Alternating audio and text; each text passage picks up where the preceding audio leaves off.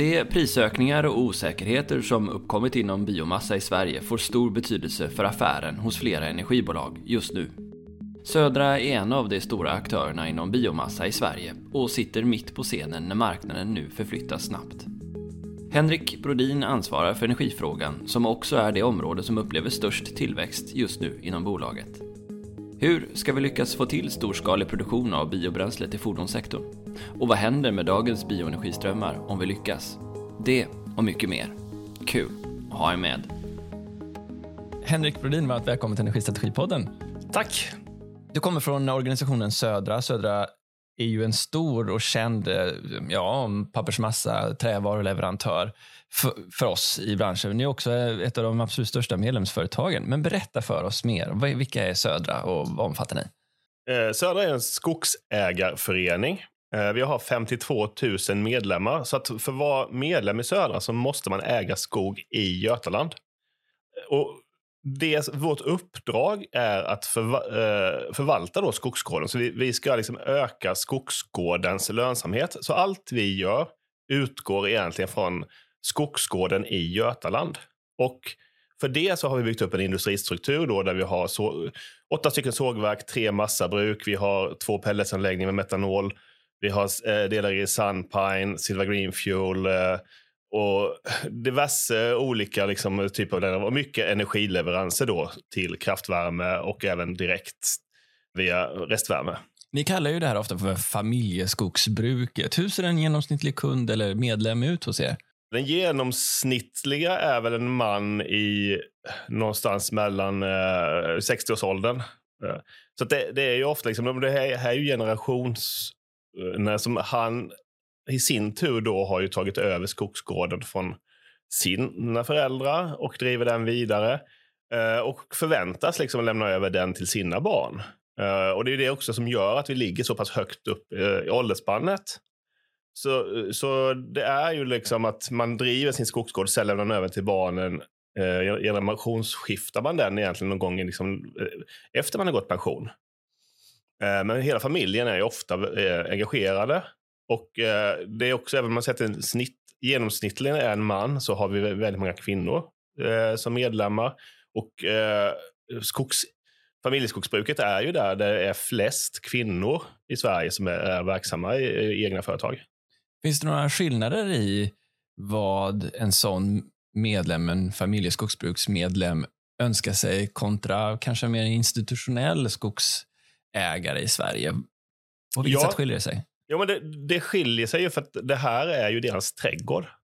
Och Det kan man ju likna liksom mellan om man fattar beslut som påverkar sin egen trädgård eller om man fattar beslut över hur man ska göra några parker hundra mil bort det är klart man fattar, kan fatta olika beslut. Uh, och sen också då det här med, den inbyggda mångfalden i att vi har 52 000 viljor. Varje medlem styr själv och planerar själv sin skogsgård. Det är upp till medlemmens val. Det är också upp till medlemmen om de ska avverka och om de ska sälja till oss.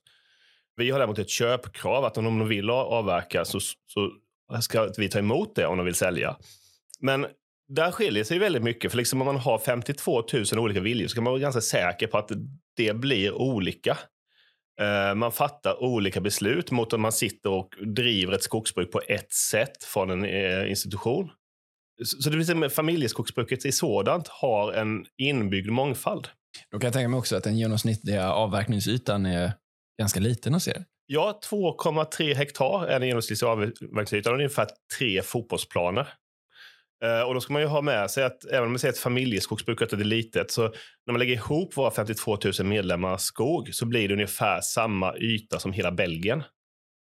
Så att uh, en, en snitt uh, avverkningsyta hos oss är alltså som att du slänger ut tre fotbollsplaner jämte varandra i Belgien.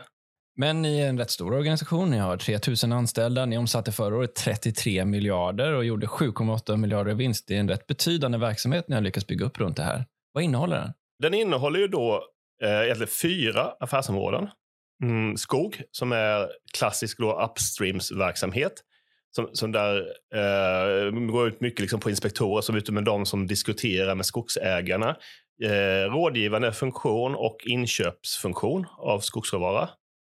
Eh, sen så har vi då sågverken som ligger i Ord. Och där är det traditionellt sågverksindustri. Liksom när man sågar eh, och hyvlar brädor.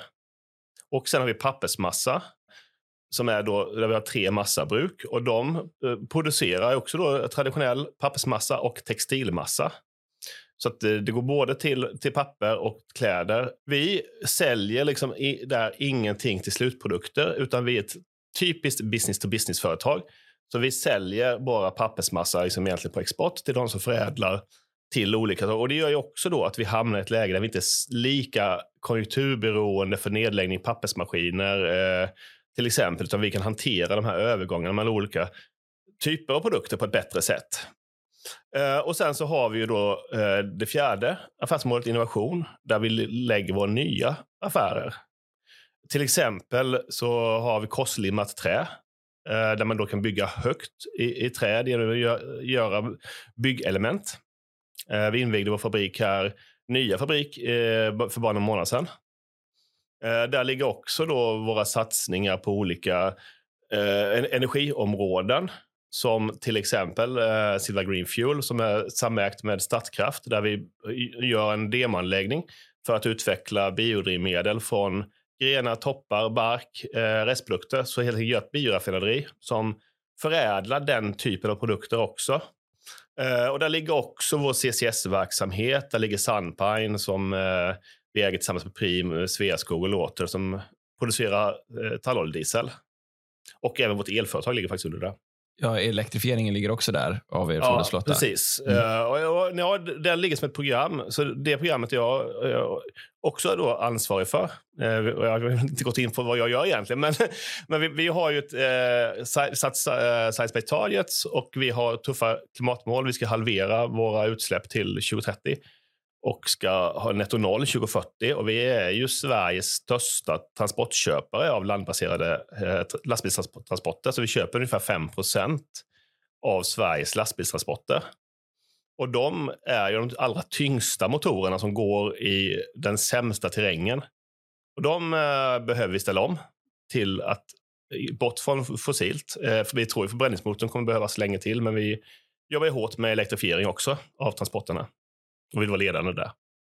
Det finns väldigt många områden att röra här uppenbarligen. Men om jag abstraherar upp det igen en stund och så tänker vi bara på den marknadschock eh, som Europa har gått igenom det senaste året. Ju som också har kommit in i hela bioområdet. Om man tänker klassiskt på ett bolag som ert så är det skog och det är tillverkning av träprodukter och det är massa och sen så är det restflöden att hantera. Men nu nämner du nästan bara energi. Är det så hur har den här marknadsförändringen påverkat Södra som bolag? Ni var ju med bland annat i nyheterna när ni pratade om hur strategiskt viktigt det hade blivit att vara nettoproducent av el till exempel. Men beskriv gärna den här utblicken för oss. Hur har det påverkat er? Eh, ja, men det, det påverkar oss mycket. Vi är ju den största elförbrukaren i elområde 4. Och Det har ju gjort att vi har satt oss i en situation liksom där vi är väldigt utsatta för, eh, för elpriser och för liksom eh, då man ser nedläggningarna av, av planerbar kraft som har, har skett där. Och det har ju gjort då att vi har investerat tungt liksom för att bli nettoproducent. Vi har dels energieffektiviserat jättemycket eh, och sen investerat i turbiner och annat och haft en strategisk tanke på, på elproduktion som en försörjning för vår verksamhet och, och gått mot att vara nettoproducenter. Så det som hade varit ett katastrofalt läge för oss med de här elpriserna som har varit 2022 om vi hade legat kvar som vi låg innan och var en stor nettoköpare hade ju då, eh, har ju istället blivit en jättestor framgång eftersom att vi har kunnat sälja väldigt mycket el ut på nätet. Eh, ser man till elnätet, så både liksom för våra medlemmar då, som, som är elkonsumenter i samma elområde, eh, men också samhället i stort, så är det klart att den skillnaden mot att vi hade plockat, suttit och plockat ut jättemycket effekt från nätet förra året jämfört med att vi faktiskt pumpar in effekt har ju gett en, faktiskt lindrat hela samhällets problem också med den elkrisen vi var i. Så här är ett bra exempel på hur sektorskopplingen träder in och blir en räddare i nöden för elområde 4. Precis. Vi har ju också sett hur hela den här energikrisen påverkat Europas behov av biomassa generellt. Vi har inte sett annat än massa ved i svenska hamnar i princip det senaste året. Det har varit en enorm efterfrågan. Vi ser era eh, konkurrenter ställa om från tidigare koleldat in mot mer biomassa i sina anläggningar. Vi ser eh, stora sektorer som shipping och även flyg gå in och använda biomassa som, som bränsle.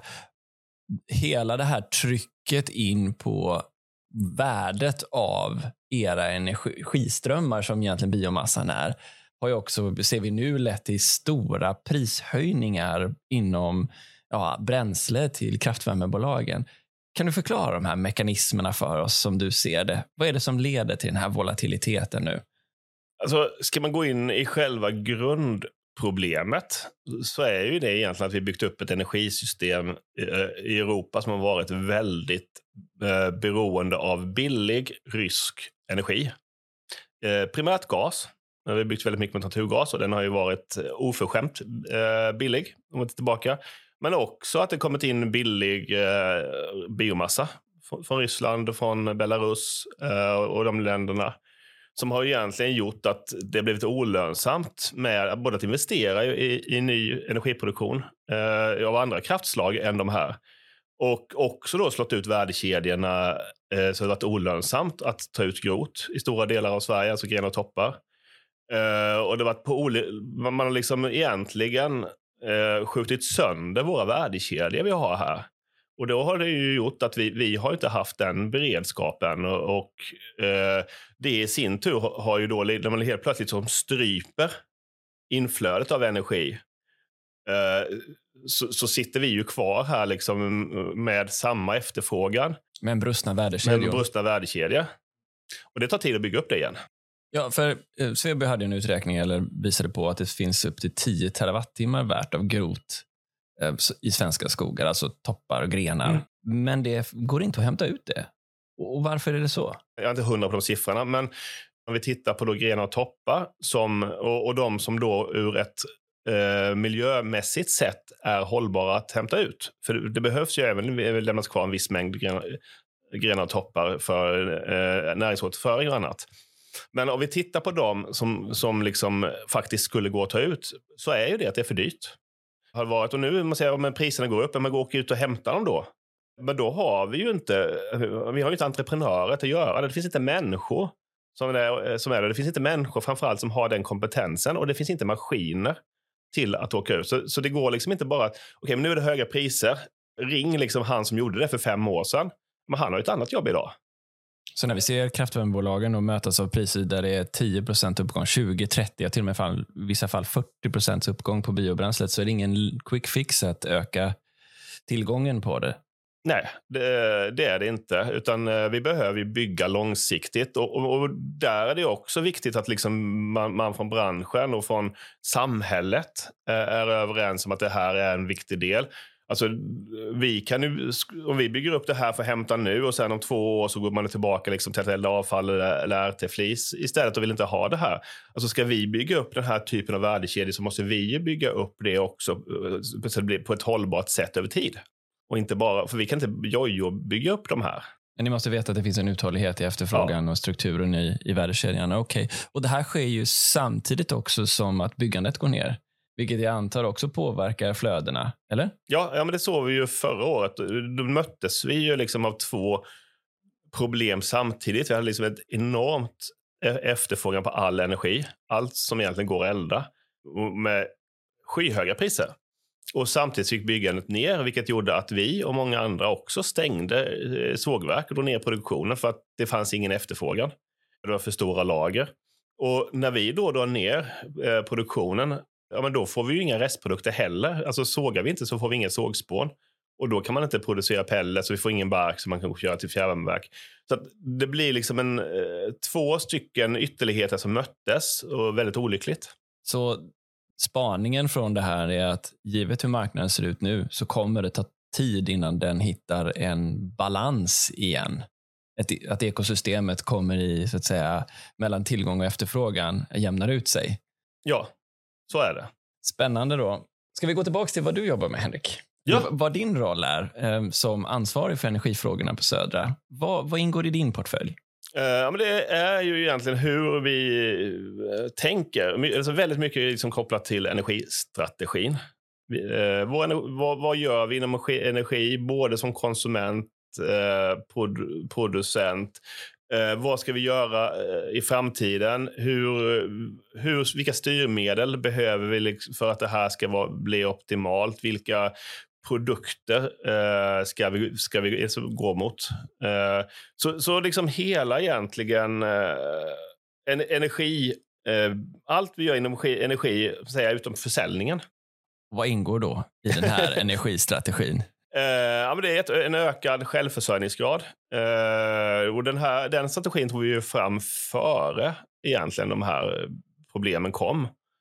Kan säga att när vi började med det här arbetet med den, uppdaterade 2019 så tittade, hade vi ju hur många scenarier som helst. Det vi inte hade med liksom, som, som scenario var ju en global lockdown på grund av en pandemi och krig i vårt närområde. Det var typ Missade typ två ganska stora saker. ja. Som många andra. Precis. Eh, eh, vi, har ju byggt liksom en strategi på hur, hur klarar vi alla möjliga eh, förändringar i, i, i, omvärlden egentligen och hur kan vi hantera liksom volatiliteten framför allt bygger det mycket. Och då är det en ökad energi, alltså ökad självförsörjningsgrad och den ska vi ju egentligen få till liksom via energieffektiviseringar och investeringar.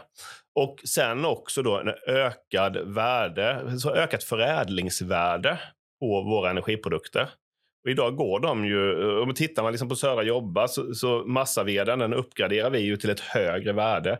Energiprodukterna egentligen, groten och, och de restprodukterna, de har ju sålt till energivärdet. Så där ser vi, liksom, kan vi vara med och bygga upp ett högre förädlingsvärde på den, den tredjedelen av trädet också. Eh, det är väldigt viktigt. Och där kommer ju också då in det här med kol. Eh, som man skulle liksom i förlängningen kunna dra in och fånga in koldioxiden och göra saker eh, av den också. Så att vi vill ju nyttja allt kol som finns i trädet. Sen är det bättre om man plockar ut det före skorstenen så mycket som möjligt eh, innan man eldar upp det. Men det sista, som, som man liksom, när man ändå har fått en förbränning, så får man väl hitta något att göra det med den också. Vi nämnde inte det, men det är ju en viktig utgångspunkt, hela förnyelsebart-direktivet eller Fit for 55-lagstiftningen från Europa. Känner du nu, givet hur det landade med förnyelsebart-direktivet, dig trygg i att eh, biobränsle eller kolet i biomaterial värderas rätt inom Europa? Alltså, trygg och EU är ju två ord som man kanske inte så ofta säger samma mening. Men eh, det här landade ju väldigt väl. Alltså det här var, och det är också någonting som låg över vårt filt, om man säger det här med att dra upp grotproduktionen. Alltså, det gick inte att göra förra året när, det, när det, det här hotet om att förbjuda primary låg där. Alltså, vi kunde inte börja gasa. Det får du nog förklara primary, för det är inte säkert ja, att ja, Det var ju EU-parlamentet som kom fram med ett förslag att man inte skulle få använda det som man tar ut från, direkt från skogen som energi. Vilket i princip innebär att om vi tar av barken och grenar och toppar i skogen så får vi inte använda det som energi. Men om vi fraktar in hela träd, vilket är rationellt helt fel. Man behöver liksom såga lite i skogen innan man fraktar in det. Och tar av eh, grenar, toppar och barken inne på sajten då får vi använda som energi, för då är det en eh, industrirestprodukt. Eh, så, men, men, där vill man ju stoppa då det här som är primära skogsbiobränslen. Och, vilket då ministerrådet och framförallt eh, det landet där Sverige gjorde en fantastisk insats och lyckades stoppa, för man ville ju inte ha det. utan Man, man har fått till en bra kompromiss nu eh, där, där det är tillåtet att använda grenar och toppar till energi. Ja, men och att bio ändå efterfrågas allt mer ja. i hela Europa. Ja, men precis. Inte minst för kaskadeffekter och annat. Ja, så är det ju. liksom att och ju mer vi vill använda bio i en bioekonomi, det är många som har den här, liksom att det handlar, ska vi bygga i trä eller ska vi elda upp det?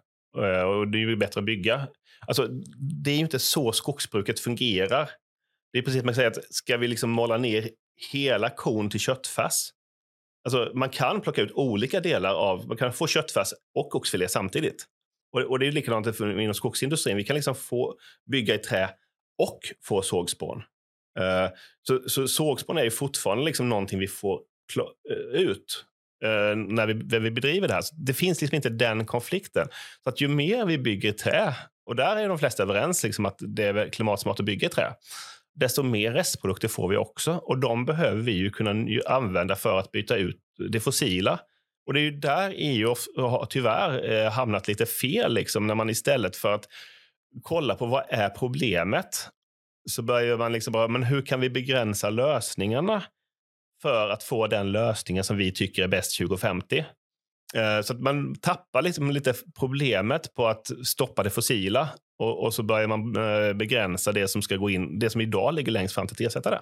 Vad säger du om den svenska debatten? Den har ju också varit inriktad på hur hållbart skogsbruket egentligen är och vilka metoder man ska använda. Var tycker du vi står någonstans i den frågan idag? Den svenska debatten eh, har ju tyvärr präglats ganska mycket av eh, faktaförnekelse, om man ska vara helt krass. Alltså, det har spridits mytbilder om det svenska skogsbruket som jag inte upplever liksom har någon som direkt relevans. Eh, om, om, man har liksom greppat halmstrå, man har åkt ut och letat efter e-, ett träd på någon, få, någon någonstans liksom som har fel diameter och, utan att sen gå vidare och se men vad är anledningen till att den här eken har hamnat där och inte hamnat i industrin. Uh, den liksom, på något sätt så har man utgått från att problematisera istället för att se men, men hur är det fa faktiskt. Uh, sen så, ska, så är det klart att jag tror att alla verksamheter alltid kan göra allting bättre. Och, och det är bra att man ifrågasätts.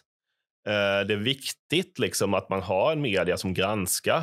Det är viktigt eh, att man som industri blir ifrågasatt och granskad så man, så man gör, är på tårna. Eh, men, men sen så är det viktigt också liksom att man tar till sig då, att man kan liksom ha en saklig diskussion. Och det har jag saknat i den svenska debatten. Det har blivit väldigt mycket skyttegrav, eh, pajkastning och eh, inte särskilt konstruktiv dialog. Eh, och, då urholkar man ju folkets förtroende för oavsett vilken sida man är på. Ja, och mycket av debatten har ju också handlat om just stora institutionella ägare av skog också. Det, måste, det är ju rätt stor kontrast till de 52 000 medlemmar som ni har. Jag kan tänka mig att det har varit lite förvirrande för er om vem det är egentligen som är skottgluggen, även om ni har skogarealer tillsammans nog för att täcka hela Belgiens yta. Mm. Ja, ja, men så är det. Våra medlemmar känner ju inte igen sig liksom, i det som kommer. Och, och jag vet eh, från en från LRF som eh, berättade liksom hur han, han kände sig ju just det som att någon sitter här liksom i, i, i en skyttegrav mellan två som skjuter. Och, han, och liksom, de skjuter mot varandra och har, använder honom som slagträ och han är inte på någons sida.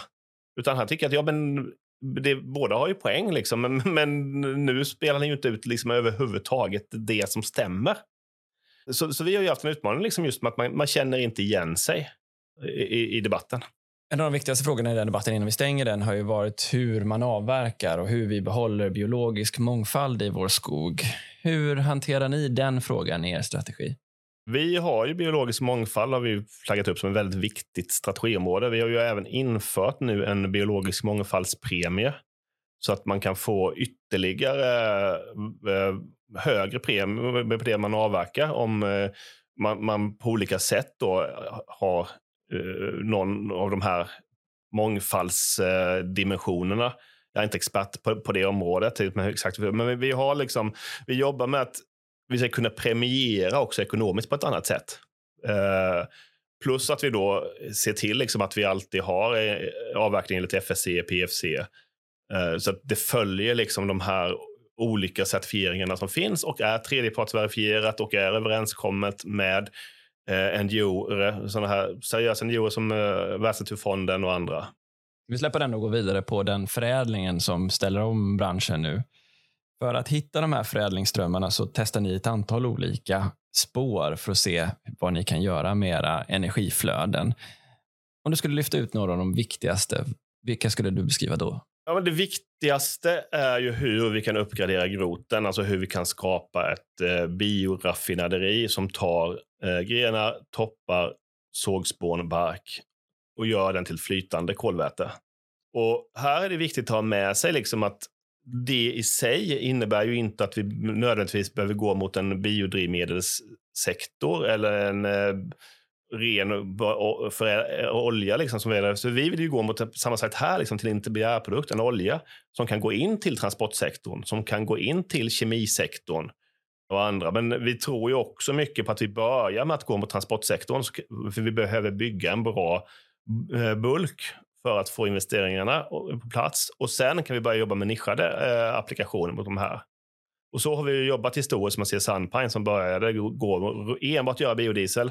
Men idag egentligen är eh, ett bioraffinaderi med en kemifabrik som gör liksom flera olika applikationer. Och det är samma sak vi gör med vår metanol, där vi börjar med att bara dra in den i transportsektorn. Idag går det mot färg och smakindustri och kosmetika och allt möjligt.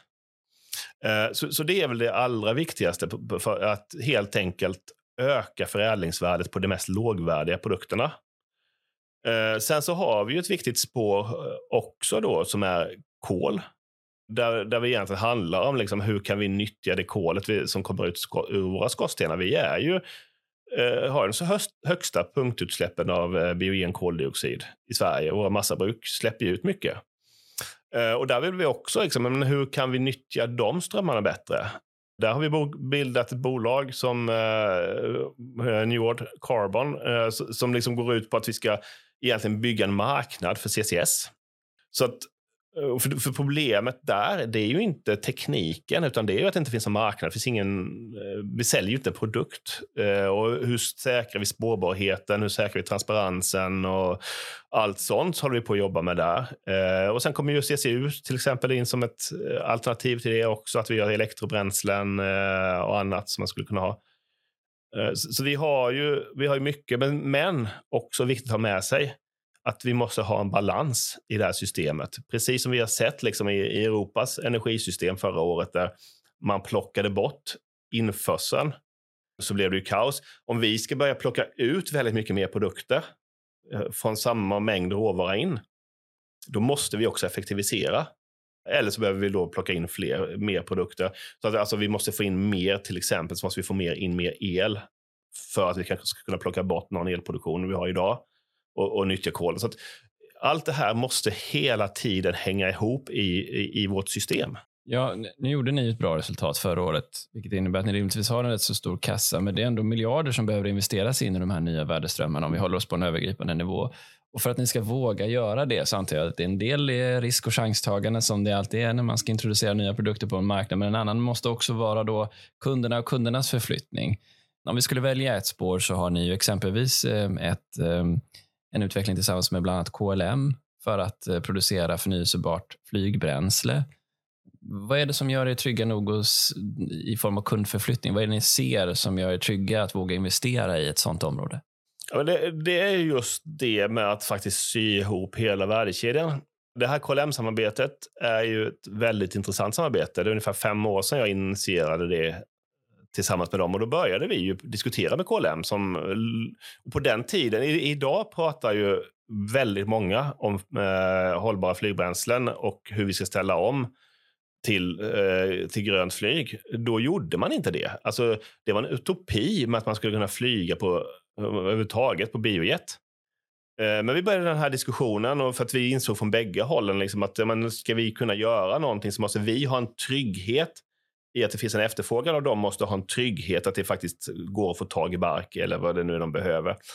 Och så säger man, de är stora på flyg, vi är stora på biomassa, det här löser vi tillsammans. Mm. Och det var ju då vi upptäckte att det fattas ju ganska många aktörer mellan oss. Och vi började bygga ett konsortium liksom, där vi fick, med, fick in andra företag som finns emellan oss och, och började jobba på att, men hur ser vi ihop hela den här värdekedjan? Hur ser vi ihop hela värdekedjan? Att alla är med och delar risk och att vi inte då plockar marginal på marginal i, i värdekedjan så att det till slut kan gå liksom, så att det blir en rimlig kostnadsökning för kunden där borta. Så det är det vi har jobbat väldigt mycket med i det här konsortiet, liksom med att få ihop värdekedjan för att trygga investeringar. Och Sen har vi jobbat med olika tekniker och, och gjort förprojekt och annat. Men, men, mycket handlar liksom just det där, men, men hur, hur kan en värdekedja faktiskt driva en omställning? Ja, för nu kommer ju också då ambitionerna inom EU. Jag har inte siffrorna helt klara i huvudet på, men om jag minns rätt så är det upp till 70 procents inblandning 2050 som flygindustrin. Så det har ju gått från att vara någonting för fem år sedan som inte diskuterades till, ja, rimligtvis nästan en, en stress givet hur lång tid det tar att bygga upp de här värdekedjorna. Märker ni av det? Ja, eh, ja men det, det gör vi. Och, de här fem åren har också varit väldigt intressanta för det kom en pandemi där flygandet dog ut mitt under samarbetet. Eh, och alla flygbolag var konkursmässiga. Så det, det, har ju varit liksom väldigt berg och dalbana. Eh, men, men det är klart, vi märker ju ett eh, väldigt stor efterfrågan oavsett om det är från flygbranschen eller från sjöfarten eller kemiindustrin på en betydligt högre angelägenhetsnivå nu än vad det var för några år sedan. Och tidigare så har, har det varit mycket att vi har liksom drivit det här utifrån att vi vill öka världen. Nu, nu ser vi ju liksom mycket större pull-effekt. Vi, liksom, vi kom in med en push-effekt och försökte driva utveckling mot vad vi kan göra för våra produkter för att öka värdet. Nu, nu är det ju de som liksom drar på ett annat sätt, att de behöver få till investeringar. Vad är det för volymer vi skulle behöva skapa? Men det blir ju gigantiska volymer liksom när vi börjar prata inrikesflyg. Alltså, så länge vi bara fastnar i inrikesflyget i Sverige, så före pandemin så var den två terawattimmar. Alltså vi har ju fem terawattimmar energi, bara som, så att vi skulle inte ha problem liksom, för att se hela inrikesflyget. Men när vi börjar prata utrikesflyg globalt, när vi pratar global sjöfart, då är det ju, ja, jag vågar inte dra till med siffror just nu, det måste man, men det, det är liksom enorma volymer som, som ska ut. Det kanske är en, en, en, prematur fråga här givet att vi också kommer diskutera hela pyrolysfrågan och hur man skapar biodrivmedel för transportsektorn också. Men om vi tänker oss bara flyget och sjöfarten som ju också i vissa av sina långsiktiga planer från de internationella organisationerna upp till 40 procent bio i shippingindustrin. Vad är din spaning? Hur kommer det här påverka värdeflödet inom biomassa? Man får nog liksom se det på olika tidshorisonter. Men den frågan tycker jag egentligen att man diskuterar lite för mycket. Eh, och att det är det vi fastnar över. Liksom, men hur blir det här när, när allt det här är gjort? Alltså, ser vi just nu så, så är ju fortfarande problemet att vi inte har fått upp en enda fabrik som, som kan göra det här kommersiellt. Alltså, någonstans så måste vi lösa det problemet först innan vi börjar titta på hur, vad har vi för problem här när allting är perfekt och man producerar det här jättebilligt. Hur slår det ut annan industri? Eh, så att jag tycker liksom att man ofta fastnar i att titta på det här från fel håll. Men det är klart, om vi eh, slutar i en situation där det är jättehög efterfrågan och höga priser så, så kommer ju det eh, drabba liksom de som är sämst betalande. Och där finns ju många. Och ser man idag så är det klart att det kommer påverka kraftvärmen till exempel. Ser man EU så vill de ju ställa om väldigt mycket bort från electricity only. Det är ju det man vill gå bort från och så vill man gå till advanced biofuels. Och det, det är ju den typen av eh, omställning vi, vi kommer se. Så att de som har sämst verkningsgrad på sin produktion kommer ju liksom såklart vara de som någonstans slås ut och som alla annan industri så kommer det bli förändringar. Sen är det väldigt svårt att säga när de kommer och exakt vem som drabbas. Det var synd att du inte kunde svara på det. Det hade varit intressant att ha med i podden. Men då hade jag rätt. Då. Den frågan är lite prematur. För det är ju också så att vi har sett att kostnadsläget för att utveckla de avancerade biobränslen har varit för högt. I alla fall vad marknaden historiskt har tolererat. Vi har också sett debatten om reduktionsplikten, om att vi har importerat väldigt mycket biodrivmedel trots att vi är, och HVO för den delen, trots att vi egentligen bor i en vedbod men inte har förmått att eh, skapa de produktions och logistikkedjor som, som möter kostnadsparitet. Hur, eh, hur ser vägen ut där för att utveckla en konkurrenskraftig teknik som också har ett kostnadsläge som kunderna kan acceptera utan allt för stora kan säga, hopp? Uh, ja, men där har ju, alltså Sverige har ju satsat liksom fel egentligen vad det gäller styrmedel reduktionsplikten i sig eh, har ju varit väldigt bra och är bra. Det är väldigt viktigt att vi har den typen av verktyg. Problemet är att man har satt all tilltro till det verktyget och missat det här med liksom, men hur får vi den första, de första tre anläggningarna på plats. Där har ju både Sverige och EU misslyckats eh, historiskt. Och nu har vi ju, vi har fått Innovation Fund från EU som just ska hjälpa det här. Vi har fått eh, Industriklivet i Sverige eh, och nu så har vi ju den här utredningen som Lena Ek ledde som eh, lanserades här för en månad sedan. Så att vi behöver liksom eh, tänka på flera eh, plan samtidigt. Och, och ska man, liksom, man, man kan inte bara ha marknadsbaserade styrmedel utan man måste ha också ha styrmedel som hjälper den som ska ta första risken. För att det man vet är att den första anläggningen kommer att vara dyrast att bygga och mest, minst effektiv. Man kanske kan nyttja att man kommer ut på marknaden tidigt och får höga priser. Men man tar också väldigt stor risk. Så att risken, eh, eller möjligheten för samhället är mycket högre än möjligheten för det enskilda företaget. Och risken då för det enskilda företaget blir väldigt mycket högre än för samhället och, och då får vi inga investeringar. Så det är ju det som vi måste liksom övervinna någonstans, att samhället är med och tar ett ansvar för riskkompensation för, för de som går först. För då kan vi bygga upp en industri som blir väldigt, väldigt nyttig för samhället. Ja, just det. Men det var ju en del som Lena Eks utredning landade i, att det finns ja. mycket first mover disadvantage och late mover advantage, vilket gör att alla riskerar att sitta på händerna till dess att tekniken har kommit ner i pris. Men om du får gissa då, vilka, eller om du får berätta då, vilka steg tar ni för att kunna hantera de här riskerna på marknaden och vilka tekniker tror du särskilt mycket på? Eh, vi har investerat väldigt mycket i eh, Silva Green Fuel, då, eh, som är ett uh, samma bolag med Stadskraft vi har en demoanläggning som vi kör just nu. Det är ju då det är också liksom ett sätt på hur man utvecklar. Det är Steeper Energy, ett dansk-kanadensiskt företag som har, utvecklat den här tekniken som kallas HTL, hydrotermisk förvätskning eller hydrothermal liquefaction. Och den tekniken går ju ut på att man tar Eh, och gör egentligen det jorden gör under väldigt, väldigt lång tid när man producerar olja. Så att man tar under kort tid med högt tryck och hög temperatur omvandlar organiskt material till flytande kolväte. Och den var ju gjord på pilotskala i Danmark. Och nu har vi byggt upp den till en demoskala för att vi då parallellt nu jobbar mot hur ska vi kommersialisera tekniken och bygga den första anläggningen.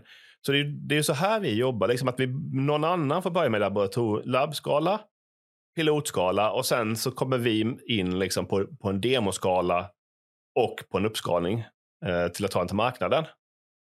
Eh, och i, i, det här fallet så är vi ju på ett läge liksom där vi eh, har, har, fått goda resultat liksom i demoanläggningen. Det finns utmaningar kvar att lösa. Men, men vi ser liksom ändå med tillförsikt mot det här, mot att eh, kunna gå vidare. Men, och, och, då kommer vi också i det här läget liksom att Ser man labb så är det, det är liksom inte jättemycket pengar. Sen börjar man prata miljoner liksom när man går upp mot pilot och så pratar man hundratals miljoner liksom när man går mot demo. Men sen när man ska kommersialisera, men då handlar det om miljarder. Det är klart att varje steg blir ju svårare att få någon att ta risk.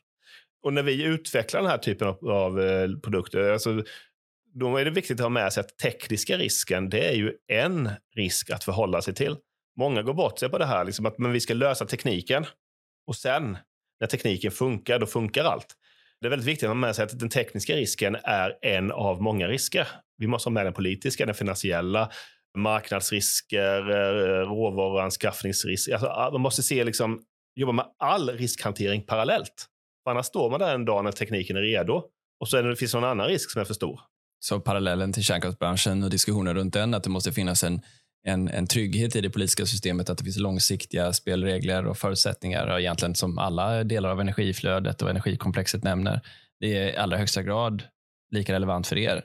Absolut, och det är ju det som har varit frustrerande med den här eh, reduktionspliktsdebatten när man egentligen, liksom, den, den har på något sätt eh, förminskats till eh, priset vid pumpen istället för att se liksom, okay, vad är det som har gått snett med reduktionsplikten och, och vad är det som har gått snett med det som vi ville bygga. Liksom, att vi faktiskt vill gå bort från det fossila, vi vill gå bort från ett importberoende och bygga en självförsörjningsgrad här. Och hur, hur löser vi det? Så har det liksom bara handlat egentligen om hur ska vi minska det här? Och, och det gör det väldigt svårt som investerare. Alltså, när, om jag ska gå till vår styrelse så det, det är klart att då, även om det är väldigt, väldigt vettiga människor Mm, med Men de läser ju tidningen, de hänger med i den politiska debatten. Alltså, så fort uh, det finns en stor osäkerhet, och får vi stor politisk osäkerhet, ja, men det är klart man, det är svårt att säga ja till att investera ett par miljarder. Även om man gör ett bra resultat. Men vad ska samhällets roll vara här då, om det är miljardinvesteringar vi pratar om? För det är ju samma debatt också om man drar kopplingen till eh, fossilfritt stål, att det är också en transformation av en verksamhet. Vad bör staten göra här, i din mening? Bör vi ha riktade större stöd till den som vågar bygga en, en anläggning som har bevisat sig i, i ett pilotfas, till exempel? Är det så du menar? Ja, men jag tycker att Innovationsfonden är ett väldigt bra upplägg. Där man lägger stor riskkompensation liksom till den som går först och sen skalar man ner det jättefort. För det är väldigt viktigt att ha med sig också att vi vill inte ha ett system liksom där vi får en massa produktionsstöd. Utan vi vill, det, det är ju den first, first mover disadvantage vi måste komma över. Så att samhället och den som går först behöver dela risk för att vi ska snabbt kunna få ner kostnaderna och att samhället in, sen inte ska vara med och bära det. Så, att, så liksom allt det här man pratar om att man vill bygga långa produktionsstöd. Det tror vi inte på. Vi, vi vill liksom kunna gå ut på en marknad och då är det viktigt också om man har till exempel reduktionsplikten som blir en övergångsmarknad innan det, eh, marknaden är mogen för att egentligen fasa ut det fossila. Och alternativet hade kunnat vara att liksom ha väldigt höga koldioxidskatter. Det hade egentligen varit allra enklast på det fossila, för, för då hade vi fått en jämn spelplan. Men så länge man men, men då får vi ytterligare en svårare debatt med priset vid pumpen. Just det, och då är risken att få en backlash av opinionen istället ja. som, som tycker att det här går för fort. Och sådär. Så dels är ni ju påeldade då av era egna eh, politiska ambitioner om att vara netto noll till 2040. Dels så börjar ni se en, en ökande, om ändå kanske liten, som kundefterfrågan och hur den ser ut. Och så mognar tekniken nu. Hur ser er tidsplan ut? Vad, vad är rimligt att tro när vi har de första storskaliga avancerade biodrivmedelsproduktionerna från, från svensk biomassa? Alltså, eh, andra halvan av det här decenniet Eh, vi jobbar ju mot ett inv slutligt investeringsbeslut. Men sen är det också liksom, det, det, är många saker som ska... Sen är det miljötillstånd. Och det är liksom byggnation och det är eh, hårt tryck på, på, på både byggarbetare och konsulter. Så det kanske det går ner nu med tanke på att ekonomin går ner.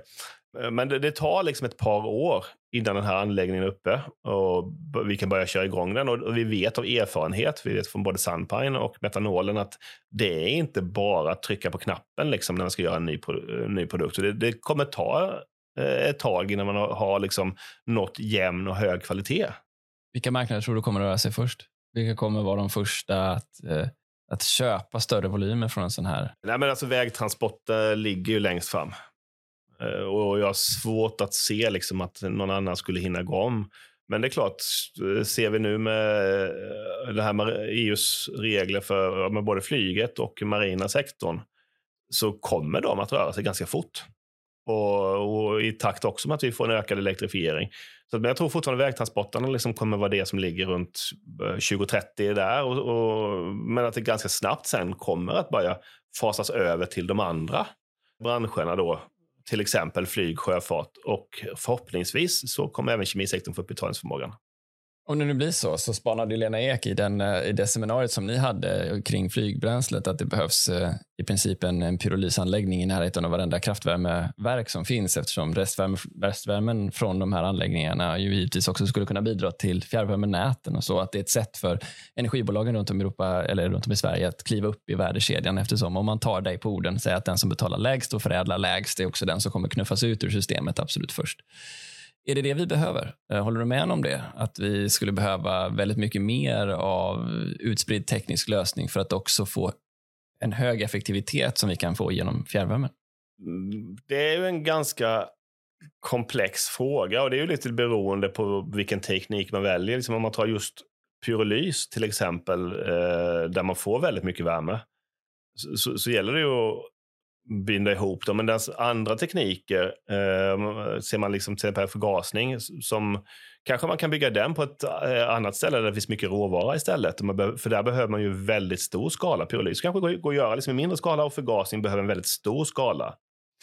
Så att det är inte heller att säga liksom att det finns en lösning eh, och ett, en setup. Utan jag tror att vi behöver hitta liksom både och här. Vi behöver nog bygga stora bioraffinaderier där det finns stora flöden. Normalt liksom närheten av stora sågverken. Eh, men sen så finns det också då en, liksom att kunna bygga eh, där vi nyttjar eh, e-, energisymbiosen som uppstår liksom, så att vi faktiskt får ut maximalt av råvaran. Och då, också, och då är det väldigt viktigt att vi nyttjar restvärmen. för vi ska inte hålla på att göra produkter där vi sen släpper ut jättemycket spillvärme, utan all energi kommer behövas. Så först stordelsfördelar, det kommer först. Sen så kan vi skala ner och placera ut så att vi kan använda restvärmeflödena bättre. Förstår jag det rätt? Ja, eh, och samtidigt så kan man ju säga att det kan också finnas en fördel med att börja med de lite mindre för att just överbrygga risken innan vi gör de allra största. Så det kan mycket väl finnas att man gör ett mindre kommersiella anläggning där man faktiskt, eh, att de, att de på ett sätt kommer före. Eh, så att det kan bli bägge, åt bägge hållen där. Mm. Metanolens roll har vi inte pratat så mycket om. Vad är dess position som du ser det och hur passar ni in i metanolproduktion? Det pratar vi ju annars mest om när vi pratar om koldioxidinfångning och eh, elektrolysörer annars. Ja, eh, men, eh, metanolen har ju en spännande roll.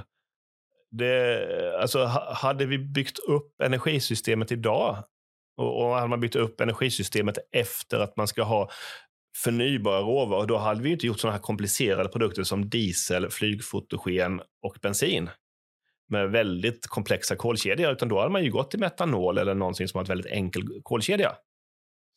Eh, så metanolen har en jättefördel liksom, eh, med att den är billigare att framställa generellt. Och, och, enklare och också kan gå in i många applikationer. Så jag tror att metanol, eh, idag är det ju en, det är en viktig commodity, liksom den fossila. Men att den måste vi kunna, och det är samma sak där, vi måste liksom börja med att byta ut den fossila till biogen.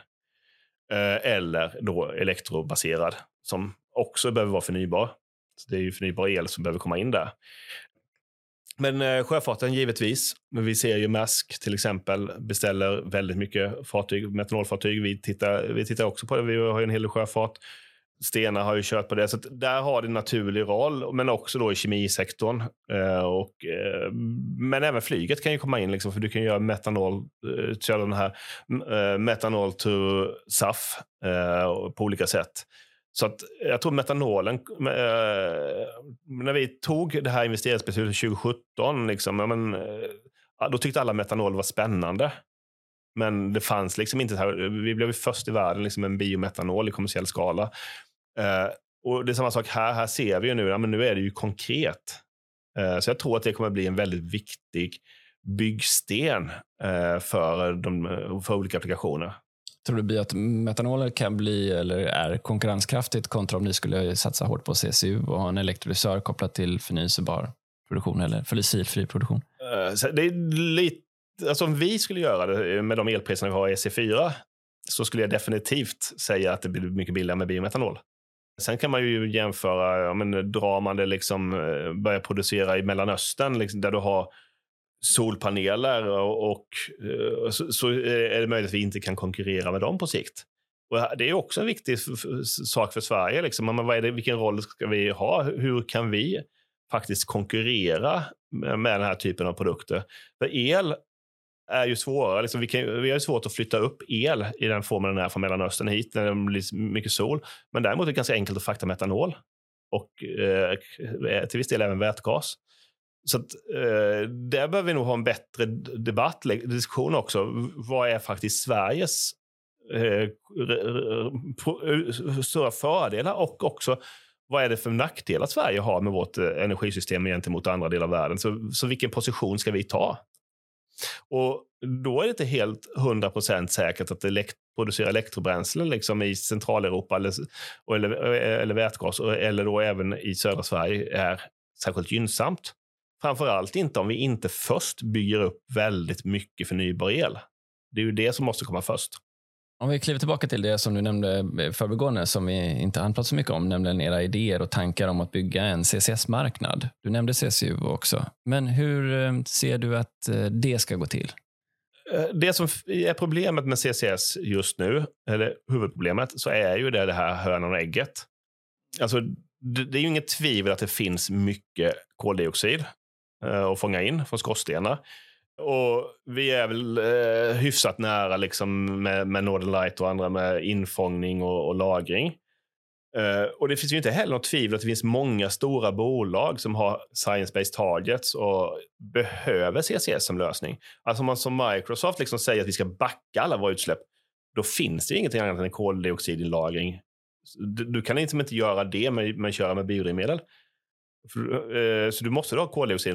Så det finns ju inget tvivel om att det finns en marknad. Eller köpare och säljare, men det finns ingen marknad. Eh, och Det är ju det vi möter här. För att om vi säger men vi kan investera i det här om vi har köpare. Och köparen säger ja men vi kan ju skriva kontrakt om det finns någon som fångar in.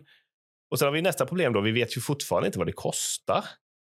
För att vi, så, vi måste, så det vi håller på att göra är ju liksom att på samma sätt som vi pratade om KLM innan, vi bygger ihop värdekedjan. Så den här Njord, det är ett samarbete vi har med Equinor och eh, med Verdane då, som är ett eh, riskkapitalbolag duktiga på att bygga värdekedjor och, och bolag.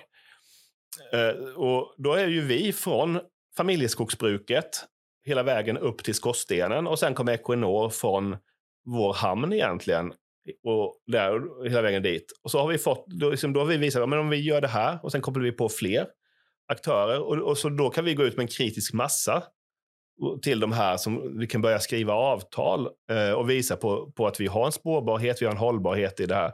Så att det vi gör där, det är ju liksom att vi försöker få hönan och ägget att komma samtidigt så att alla aktörer agerar samtidigt och inte sitter och väntar på varandra. Mycket koldioxid eh, kan ni fånga in på den största sajten? På ett eh, ekonomiskt rationellt sätt eh, så, kanske vi ligger på ungefär en miljon ton per sajt. Och de här sajterna ligger havsnära? Alla, så ser Mönsterås har ju de en egen hamn. Både Börum och Värö då ligger ju i anslutning till hamn, så det går i princip att bygga pipeline. Från Värö så är det möjligt, beroende på hur man bygger upp att man skulle kunna dra det till Göteborgs hamn istället, som är ganska nära också, med eh, tåg eller lastbil. Men alla ligger liksom hyfsat nära, så det är därför som också CCS är en bra lösning för oss, för att vi, vi har liksom ganska låga kostnader att komma till Nordsjön. I alla de här exemplen du nämner, oavsett om vi pratar om flygbränsle, vi pratar om, om eh, avancerade biobränslen för transportsektorn eller vi pratar om CCS, så nämner du hela tiden ekosystemen som ni verkar i, att knyta ihop eh, flera delar av ekosystemet för att få det här att hända. Det är ju tema som återkommit inom många branscher, just hur, hur affärsstrukturen förändras. Hur skulle du sätta ord på vilka förmågor som blir viktiga för att vara en framgångsrik aktör i nätverksbyggandet runt mm. värdekedjor där det kanske inte är lika tydligt hur marginaler fördelas så som det är om du kommer med en, en, en, en träprodukt till mig som jag, som jag köper av dig. Hur förändrar det ert sätt att jobba, ert sätt att tänka? Alltså, här tror jag ju också att den svenska eh, traditionella modellen egentligen, där vi pratar mycket win-win, som eh, andra länder eh, kanske inte har alltid i samma utsträckning och vi, vi är vana vid samarbete. Jag tror den kommer vara det som behövs. Alltså, man måste kunna se liksom, vad är vi beredda att ge upp för att det här totalt sett ska bli väldigt bra affär för hela värdekedjan. Eh, och det är jättesvårt. Det är jätteenkelt på papper och det skulle vara säkert vara jätteenkelt att göra det i doktorsavhandling liksom, och skriva vad som behövs. Men när man väl sitter där liksom, och ska ge upp någonting vid ett förhandlingsbord mot någon annan som också måste ge upp någonting. Var transparenta, var, mot, transparenta mot det, med det. Och också liksom, men vem, hur delar vi risken och hur delar vi intäkten? Alltså, det här är lätt, och det ser vi ju, liksom, det här är ju lätt liksom när man sitter och börjar göra en konceptstudie, när man börjar diskutera, men när man väl blir skarpt så är det, det är svårt. Så du behöver gå tillbaka till styrelsen och säga, lyssna här killar och tjejer, vi, vi måste våga ta risk på den här samarbetspartnern, för det kommer krävas. Ja, och, och, samma sätt liksom, så måste man förstå, känna av den man jobbar med, att den vi samarbetar med också är beredda liksom, att dela möjlighet och risk. Uh, och jag tror att det finns bolag som uh, liksom, eh, kommer ha svårt när man har en kultur som inte, som inte är van man samarbetar, som inte bygger på att man samarbetar. Uh, de kommer få väldigt svårt i den här omställningen. Så att det är väl, är väl kanske någonting som man faktiskt pratar om för lite idag. Man pratar mycket om men, teknik och, och ekonomi och sånt där, men faktiskt förmågan att samarbeta som bolag. Det tror jag kommer vara en nyckelfaktor i omställningen vi står inför. Och där så, så behöver man som bolag eh, ha en tydlig strategi och, och tydlig liksom, linje. Vad är det vi samarbetar med om och vad är det vi inte samarbetar om? Vad är framgångsfaktorer för att vara ett bra bolag att samarbeta med?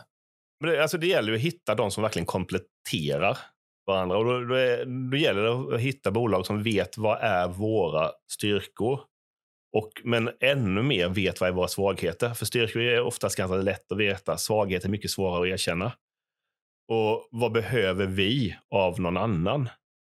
Eh, och det vet jag, jag sitter i jättemycket diskussioner med olika bolag eh, om olika samarbeten på olika niv liksom nivåer, olika tidigt i, i faser. Och man känner liksom ofta ganska snabbt om det här är ett bolag som det går, kommer gå att jobba med eller inte.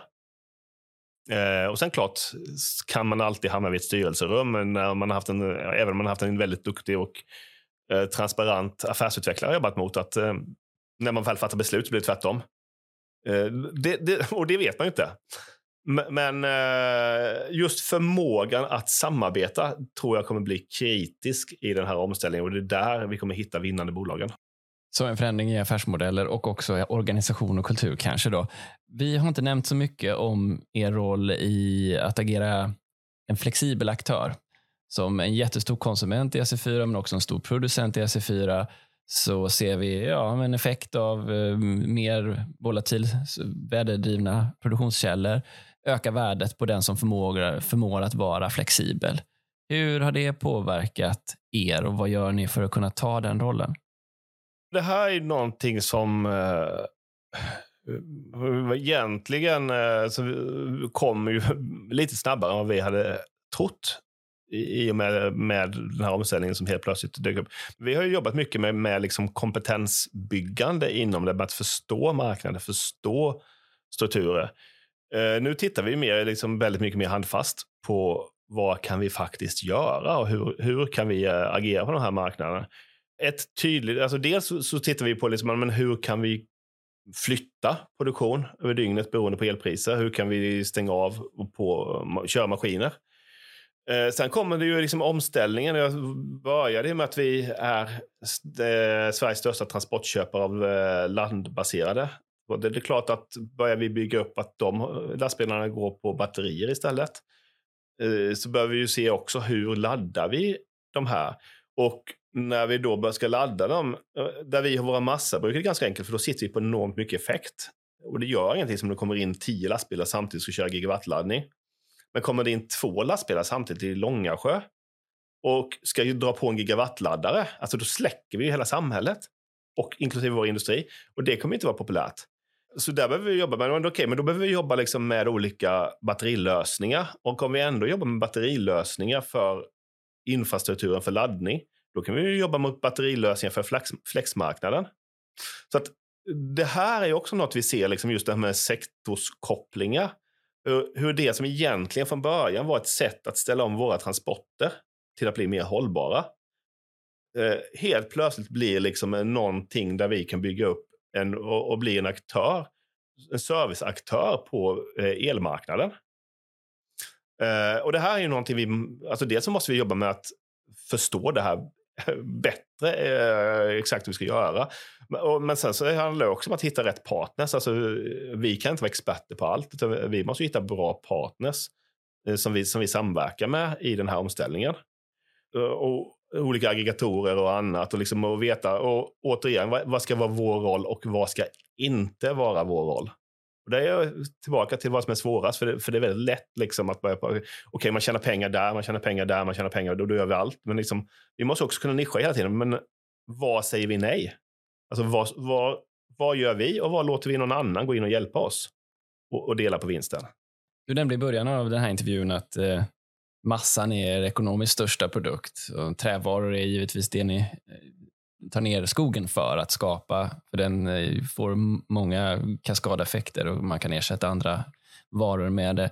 Och så har vi då energispåret. Hur, hur, om du får spana när det kommer till Södras utveckling, när det kommer till storlek och påverkan från de här tre respektive områdena, om vi bakar in allt det vi har pratat om nu i energidelen. Vad, vad kommer utvecklas mest? Vad kommer bli störst? Uh, alltså massan är ju uh, vad det gäller omsättning och lönsamhet idag överlägset störst. Och den kommer ju vara stor och, och, och viktig för oss. Uh, men ser vi vad vi har tillväxten så kommer det ju framför allt vara på energisidan. Och sen liksom exakt hur mycket energi växer och i vilken takt. Det är svårt att säga om för liksom det går så fruktansvärt fort. Uh, och just det med det här som vi pratade om reglermarknaden, liksom där det dyker upp saker som vi inte tänkte på för bara något år sedan. Med, så fort man börjar skrapa någonstans så hittar man liksom uh, pengar. Så Eh, så exakt säga vilken, men jag tror vi kommer bygga upp liksom tre ben som på något sätt är ungefär lika viktiga. Sen så är de viktiga av olika orsaker. Men det är inte helt orimligt att tänka sig att Södra i framtiden är ett energi och biodrivmedelsföretag som också har lite massa och träprodukter? För min eh, position så, så skulle jag definitivt kunna säga så. Sen kanske det finns andra i bolaget som uh, har andra åsikter. Men, uh, nej, men uh, jag tror vi definitivt kommer att ses mer tydligt som ett energibolag. Vad är din spaning om vår utmaning här att klara netto noll till 2050 i Europa och ni ska klara det 20, 10 år tidigare? Vad är din känsla givet alla omvärldsfaktorer du kan tänka på? Att det är... Eh, idag ser, ser det liksom omöjligt ut. Eh, men när vi började jobba, vi satte vårt mål att vi skulle ha fossilfri produktion till 2020 och fossilfri transport till 2030. Styrelsen fattade beslut 2015 och vi drog igång det i, i programform sen 2017. Då var det ju totalt uteslutet liksom att eh, många av de här och, och den tekniksprången vi har sett sedan 2017 eh, om man fortsätter med liksom exponentiell tillväxt på det så ser ju jag egentligen inte ett, eh, liksom ett hinder där. Eh, jag tror att det största problemet eh, är just det här att kunna balansera visioner med utmaningar här och nu. För det är alltid människor som kommer i kläm. Och det kommer alltid komma i lägen då det blir dyrare för någon någonstans. Och klarar politikerna inte hantera de här konfliktsituationerna mellan här och nu och framtiden och, och, och, och backa tillbaka till okej, okay, men, men liksom då minskar vi ambitionerna, då minskar, eller då vill vi inte ha det och stä, börja ställa kraftslag mot varandra. Alltså, då kommer vi aldrig lösa det. Men om man verkligen knyter näven och säger liksom, att det här ska vi fixa. Då är jag helt övertygad om att vi klarar det. För att alltså, det, den, det har vi sett förr i världen. Att när man väl liksom bestämmer sig för någonting, då går det fort. Både teknikutveckling och att få, få kapitalet att styra till rätt eh, investeringar. Henrik, tack så mycket för att du, du tog dig tid att komma till Energistrategipodden och berättade mer och mer verksamhet. Tack för att jag fick komma hit.